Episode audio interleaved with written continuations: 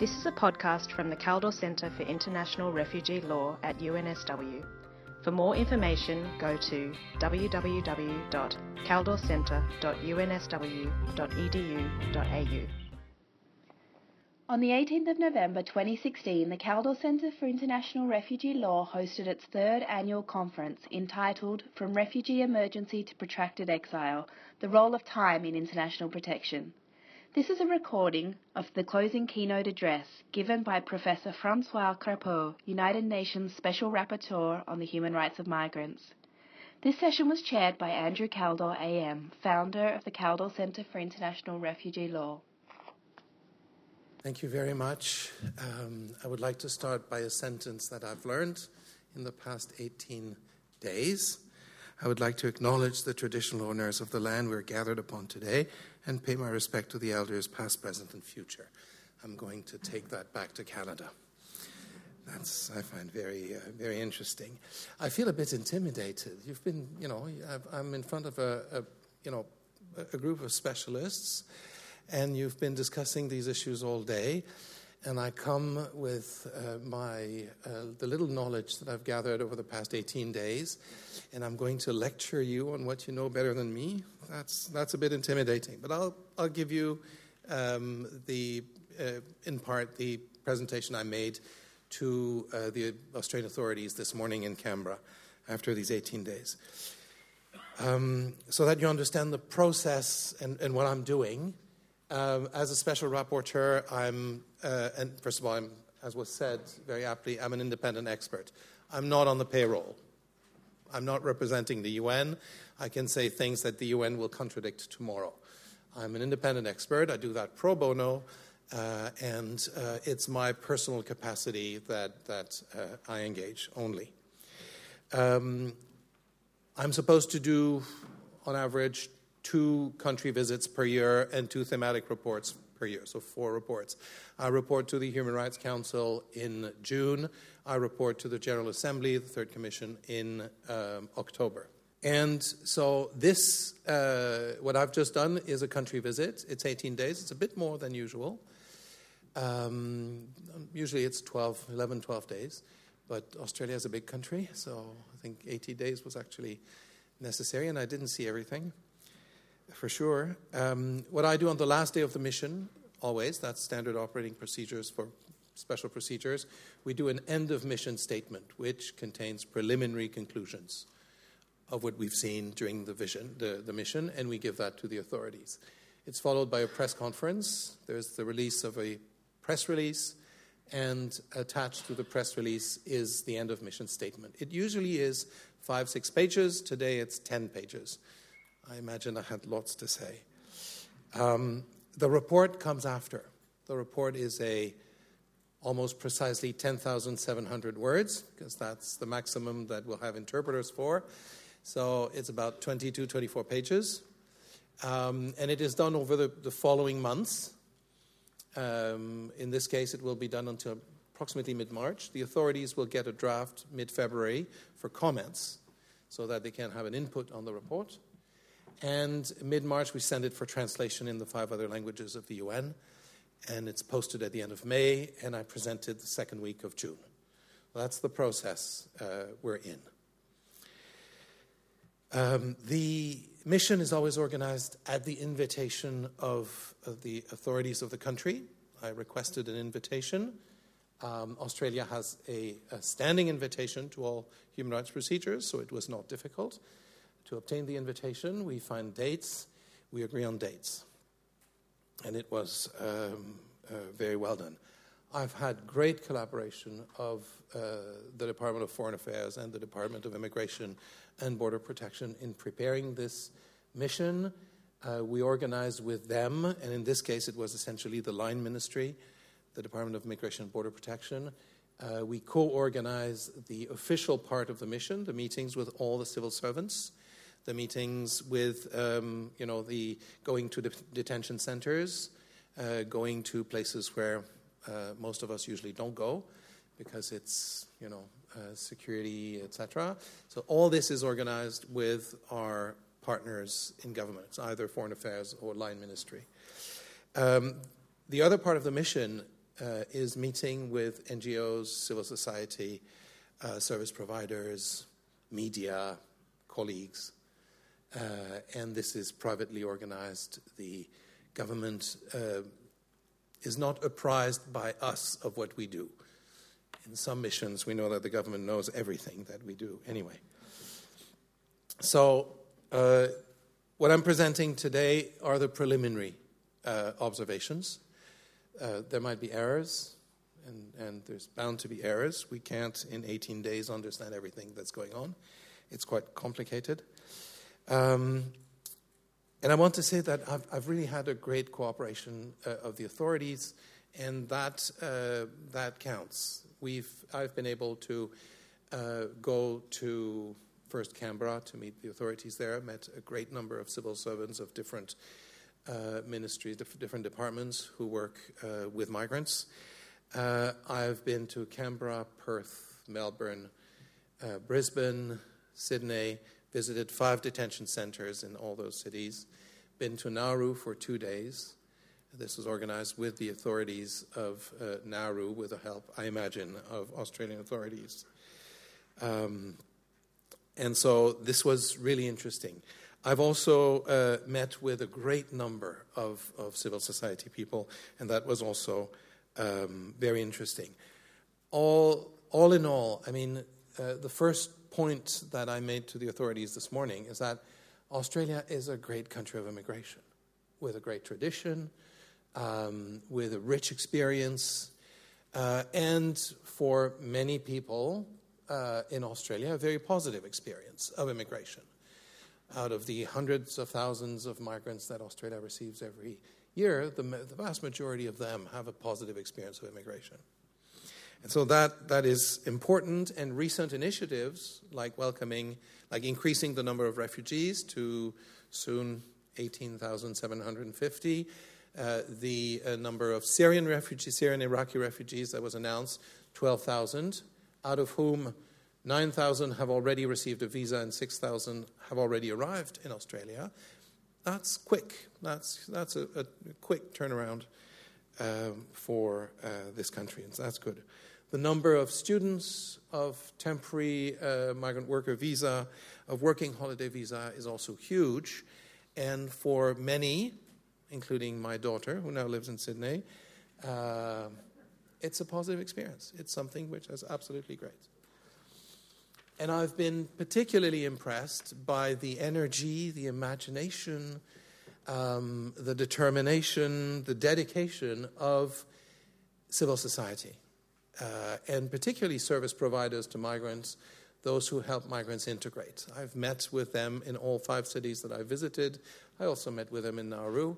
And um, uh, there are absolutely great initiatives, people who really care and people who help integrate. And that is very interesting. And, and it's a contrast, maybe, with the uh, image that uh, Australia has projected in, in the past few years about its um, uh, attitude towards asylum seekers and refugees. There are many people out there who actually uh, care and do um, and, and, go to great extent to make sure that these people are helped uh, in the best way possible. However, uh, all this being said, there are um, uh, issues, human rights issues, important human rights issues. The first point I've made was um, the punitive approach to marit- unauthorized maritime arrivals. It is a punitive ap- approach, it is defined as a punitive approach. Uh, the idea is to punish people who come irregularly in order to deter others and to send a message to the smugglers. That's how it's explained. Um, whether it deters anyone r- remains to be proven. I haven't really seen. The pushbacks may have probably stop the boats. I'm not sure that um, the punitive approach has. It hasn't worked elsewhere. Let's say, let's say that. Um, maritime, uh, unauthorized maritime arrivals are treated very differently from air arrivals, unauthorized air arrivals. And that is a distinction uh, which is a discrimination. It has no, it has no basis in international law, in refugee law, in human rights law. You know, two people claiming protection for the same reason, one arriving by air, one arriving by boat, and the only reason why they're treated very differently is their mode of arrival. Doesn't make sense to me much in terms of principles. Second, the idea of deterring by punishing. You cannot deter Bill by punishing uh, John. That's not how human rights law functions. And that's best expressed in uh, Kant's categorical imperative. Never treat the other only as a mean, but always also as an end. And that's the great lesson of human rights. Every one of us is an individual worthy of respect, of dignity, and having their rights protected. Everyone. And there's no distinction. We cannot punish one to deter the other. That doesn't work in international human rights law. So to me, that, that approach is flawed, fundamentally flawed. Second, uh, immigration detention. Immigration detention on Australia mainland has been considerably reduced in recent months. It has been important, but it has been considerably reduced. The number of people detained has nothing to do with what it was in the past. So, that to me uh, is a good thing. Australia has developed alternatives to detention. There is community detention, which is still part of a detention, but people are allowed to circulate, so that's sort of a halfway measure. But many of the, of the, of the refugees and, and asylum seekers are on bridging visas or other types of visas. And that to me is uh, a good way of avoiding uh, detention in detention centers. The problem is with the uh, rule of mandatory detention for all unauthorized arrivals at the beginning. And that, again, this mandatory detention rule, to me, has no basis in international human rights law. Deprivation of liberty is only justifiable if it is legal, necessary, proportional, reasonable, and a measure of last resort for each individual. For that, you need an individual assessment. Making detention mandatory for everyone does not respect those criteria. It leaves no space for considering the particular circumstances and for applying procedural safeguards and allowing people to uh, uh, have access to regular review mechanisms with appropriate legal representations and interpreting services, publicly funded if necessary. That is not in place. Mandatory detention, in that sense, to me, is a violation of uh, fundamental human rights principles. And the majority of uh, people in detention today have been held in detention for more than two years. I've met people who were in detention, in administrative detention without charges and having committed no crime for eight years. The longest, I'm told, has been in detention for nine years. I've met one who was there for nine years. Um, the, you can imagine the damage that does to um, physical but also mental health. Uh, the levels uh, of uh, mental health issues with asylum seekers and refugees in particular is very important, those who are detained. Self harm, PTSD, anxiety, depression. Uh, many of them are on a daily diet of uh, happy pills in the morning and sleeping tablets in the evening. And, and that is, and including teenagers, um, that is an unacceptable outcome uh, when it's engineered by a policy. So I've, I've uh, and I believe, and I'm not, I'm not the first one, I've studied um, quite um, closely the numbers and the conditions, etc., to see if I would associate myself. But I associate myself to all those, including several UN bodies, who have said that this amounts to cruel, inhuman, and degrading treatment or punishment in international human rights law. Um, I, I think that um, the, the Australian authorities should dismantle the mandatory detention policy and should set a, a, statutory limit in law for administrative detention without charges and uh, without having committed any crime. I recognize that there's need to be some leeway for security risks, but not nine years, not seven and a half years. There has to be a statutory limit of some kind. Um, the issue of children in detention. Thank God, on, the main, on Australia's territory, um, I've had two statistics. One was that there was one child in detention, and the other was there were four children in detention. Whether it's one or four, it's too many. We agree on that. But it's quite extraordinary. Australia is the only country I know who has almost effectively implemented the policy of no children in, de- in immigration detention. And I'm talking about the mainland. Huh? Um, uh, and that is, to me, quite extraordinary. That's really a success.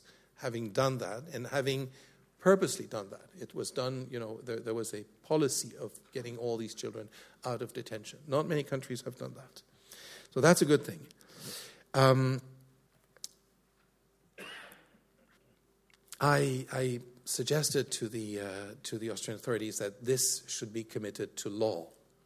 Uh, there should be a standard written somewhere, in, in probably in the Immigration Act, that children are not to be detained and that alternatives to detention must always be found for unaccompanied children and families with children.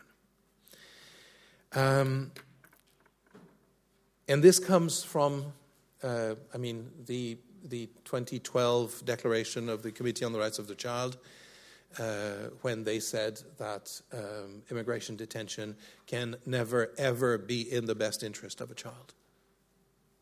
Period. And, and I'm quite happy to see that this is happening uh, here. But it should be committed to law so that it's, we don't see another surge of uh, detention of children in the future if circumstances happen. Um, However, in the regional processing centers in, in, uh, in Nauru, there are a lot of children. And in the settlements outside, but on Nauru, there are a lot of children. And those children are scarred by their experience. They have been, many of them have been in detention in the RPCs. And then when the RPCs were opened, when, they were, when the family was recognized as refugee, they were in, in, the, set, sorry, in the settlements uh, in, in Nauru uh, although some of them have stayed in the RPCs for safety reasons. Those who are still asylum seekers are, have to live in the RPCs, although the RPC is open. They can come in and out by signing in and signing out. Um, those children are scarred. Um, they show signs of, like the adults, PTSD, anxiety, depression. They uh, have insomnia, nightmares, bedwetting. Um, and, and this is quite across the board a policy that does that must do something wrong. And that's what I've told the authority feelings of hopelessness and frustration. So children have to get out of that uh, uh, environment. Um, regional processing centers, segueing. Um, I agree with all those who say that uh, Australia is responsible for what's happening inside uh, the RPCs. These RPCs are created at the initiative of Australia, funded by Australia. Uh, the personnel is on contract by Australia. Uh, this is Australia's taxpayers' money. Um, Australia is responsible. It may also be co responsible with Nauru authorities. There may be a co responsibility, but there's no escaping that Australia is also, at least also, responsible and should be held accountable for what's happening there. I'm not the first one to say that. Many uh, UN bodies have said that. Um,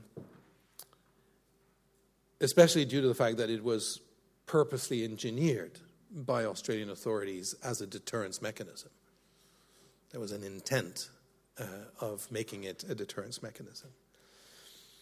And considering that, um, uh, uh, considering the incredible hardship that most of the refugees who are there have endured before arriving in Nauru. And considering that uh, Australia has been put on notice for several years of the problems um, by civil society, by the UN, um, I think it's a statement of fact to say that Australia is responsible for the considerable damage inflicted to asylum seekers and refugees. And that, um, again, the involuntary geographical and psychological confinement it's not a detention anymore, but it's a confinement on Nauru. You really have the impression of being confined to a very narrow space on the planet. Um, constitutes here, too, cruel, inhuman, and degrading treatment and punishment. The only solution is to quickly close those centers, and I'll come to that. In Nauru, um, I must, we must all recognize that the Australian authorities have done, have operated considerable investment to try to increase the capacity of the centers, the services, the quality of the services offered, um, the capacity of Nauruan authorities to provide health services, including mental health services, uh, to provide education services. There has been a considerable investment in the community. And in that sense, uh, Australia is, I mean, has tried to change the situation. The fact that the RPCs were opened at one point uh, also changed the situation. Uh, but the testimonies I received, I talked to many uh, of the uh, refugees uh, in Nauru, um, stories of despair, lack of information, contradictory information, um, and, and especially having been disappointed too many times by rumors and, and information received that didn't prove right. Mental health issues are rife. Uh, again, sleeping tablets and, and happy pills uh, almost for, for a majority of the population. Australia will have to settle or resettle those refugees. I mean, they can't stay there. And Nauruan authorities are very clear that this is transitory. Now, what's the length of a transition? We talk about sustainable development. We all know that unsustainable situation can be sustained for a long time. And so this should not last. And we hope that this is going to change. There is now talk of an agreement with uh, the US. This agreement has, in, has, has, been announced after I had left Nauru last week. Uh, there were rumors, but uh, there were only rumors, and there are many rumors. Um, if the agreement leads to many people leaving Nauru, um, it will be a good thing. Uh, but it has to be implemented properly. I understand that uh, I don't have anything more than what you have. I've had a 10 minute briefing uh, with a high level official about the public content uh, of, of the information available. So I understand that uh, it is the Australian authorities that are transmitting the file that the file is approved by UNHCR, transmitted to the Americans. The Americans are choosing according to priorities. I understand that they will prioritize families, families with children. Um, and, and so, you know, uh, and I also understand that uh, it is the uh, in, intent of all parties to have the first arrivals in the U.S. before Christmas, which is good, which means, mean, you know, they kickstart the, proce- the procedure before, you know, very quickly. Um, the, Ameri- the, American team is already in Canberra. Uh, there is a UNHCR delegation in Canberra. I mean, they, the forces are there. They want to move fast. We, uh, no one knows what the change of administration on the 20th of January will do. Um, it may not do much.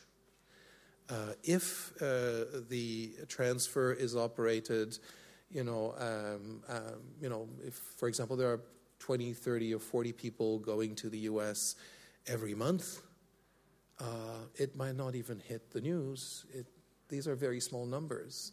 It may very well be that the new administration will not even, you know, really see it, or will not make a big fuss about it. We don't know. This all this is all speculation. Uh, but uh, certainly, it's the hope of everyone that this will be seen through, and that a, a great number of uh, the people on Nauru and Manus Island will uh, be moved. Um, for those who are not selected by the Americans, Australia has the responsibility of finding other places of resettlement. And if the number is not too high, um, I can imagine that New Zealand could renew their offer. And I imagine that if there is a small number at the end, Australia could even relent on its um, promise not to let anyone come. I mean, the idea is to solve the issue. That, to me, is. I'll come back to regional cooperation.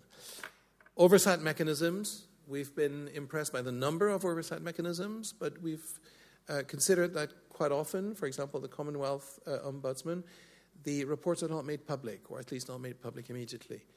Uh, and it's really a, an internal oversight, which is done rather than a public oversight. I think that that is missing. There is an issue about um, uh, independent oversight with reports made public on a regular basis. I think, for example, that the Human Rights Commission should be allowed to go to Nauru and Manus Island and do their own assessment. Um, I've um, been quite impressed with the role of the Fair Work Ombudsman uh, in uh, fighting, in, in trying to fight uh, labor exploitation, especially with the temporary migrant worker visas. Uh, there's quite a lot of good work which is done. I'm, um, I've noted, however, that there's no estimation, no real um, well done, well calculated estimation of the size of the problem, of the exploitation of students and backpackers and um, holidaymakers, etc. We don't. Th- there's no knowledge. There's, um, you know, data is missing, and that I think is something that needs to be uh, recognized. It's probably bigger than we think, maybe not as big as we fear, but it's it's it will be probably a significant number of people who find themselves in exploitative conditions. I think Australian authorities have to attend to that. And I think Australia should ratify the optional protocol to the Convention Against Torture and establish the independent national preventative mechanism that it provides for. Access to justice, equality before the law. I think here, on immigration issues, Australia has a big problem. Um, many decisions, and that's what I was hearing when I came into the room, Many decisions are decisions based on administrative discretion, eventually even ministerial discretion, um, with little review possible, except judicial review, uh, which is always hard to uh, obtain. Uh, because you have to go, you know, you have to be, you have to have a counsel, you have to have interpreters, etc. Uh, but um, and also, it's not a review of the facts. Judicial review is about errors of law. Most of the decisions taken about migrants are decisions of fact. I don't believe you. That's a decision of fact. It's not reviewable, really, by, uh, by any court of law. So there's a problem. There's a problem of capacity to access, and there's also a problem to have a lawyer. Most of the migrants I've met in detention have difficulty finding, have difficulty talking to a lawyer. If you're detained in Yongah Hill, the lawyer has to drive for an hour and a half just to come to see you. That doesn't happen often uh, because that's, that has a cost and that means three hours just for driving. Doesn't happen. Um, so access to lawyers, access, I mean, legal aid programs, which existed in the past, have been uh, taken off the table. Um, uh, access to information, access to civil society organization when you're in detention, very difficult. Access to civil society organization in Nauru, very difficult. Uh, they're not necessarily welcome. Uh, so, no information, no counsel, no legal aid, uh, capacity to, um, to access justice is extremely limited. And I think that is um, that comes from uh, years of teaching constitutional law. The more you have administrative discretion, the more judicial review you need in order to ensure that the space for administrative discretion, which is necessary in government, is not clouded by suspicion of illegitimacy. You need judicial review to ensure that systematically decisions taken can be taken to court effectively. And when governments accept that uh, and think about it in advance, very often we see that maybe 10, 15, sometimes 20% of decisions will be struck down by the courts. But that means that 85, 80% of the decisions will be validated most of the decisions taken by government will be validated. And that, to me, is a very positive income for any governmental authority.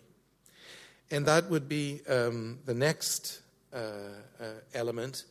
I think what is missing uh, in Australia, and that's a conversation I've had with Mary Crock for many years, uh, what is missing is uh, either a uh, constitutional Bill of Rights or a legislative Human Rights Act which would allow everyone, all Australians and all foreigners under the jurisdiction of Australia, to test the validity of any law, any um, policy, any decision taken which may affect their rights. And again, this is a, uh, this is a legitimacy test that will run in favor of government for most of their decisions. And I don't think, unfortunately, that uh, politicians always see that. There are many other issues in the end of mission statement that we could talk about. If you look at the end of mission statement, it's now made public. Uh, I have a section on non refoulement, one on complaints against abuse and immigration detention and RPCs. I have a, uh, something on guardianship system for unaccompanied children, something on family reunions, something on visa refusal and cancellations, on access to citizenship, on the Border Force Act, on labor exploitation, on xenophobic speeches and acts. So these are other important issues. I won't uh, go into detail. I'd rather have a conversation with you.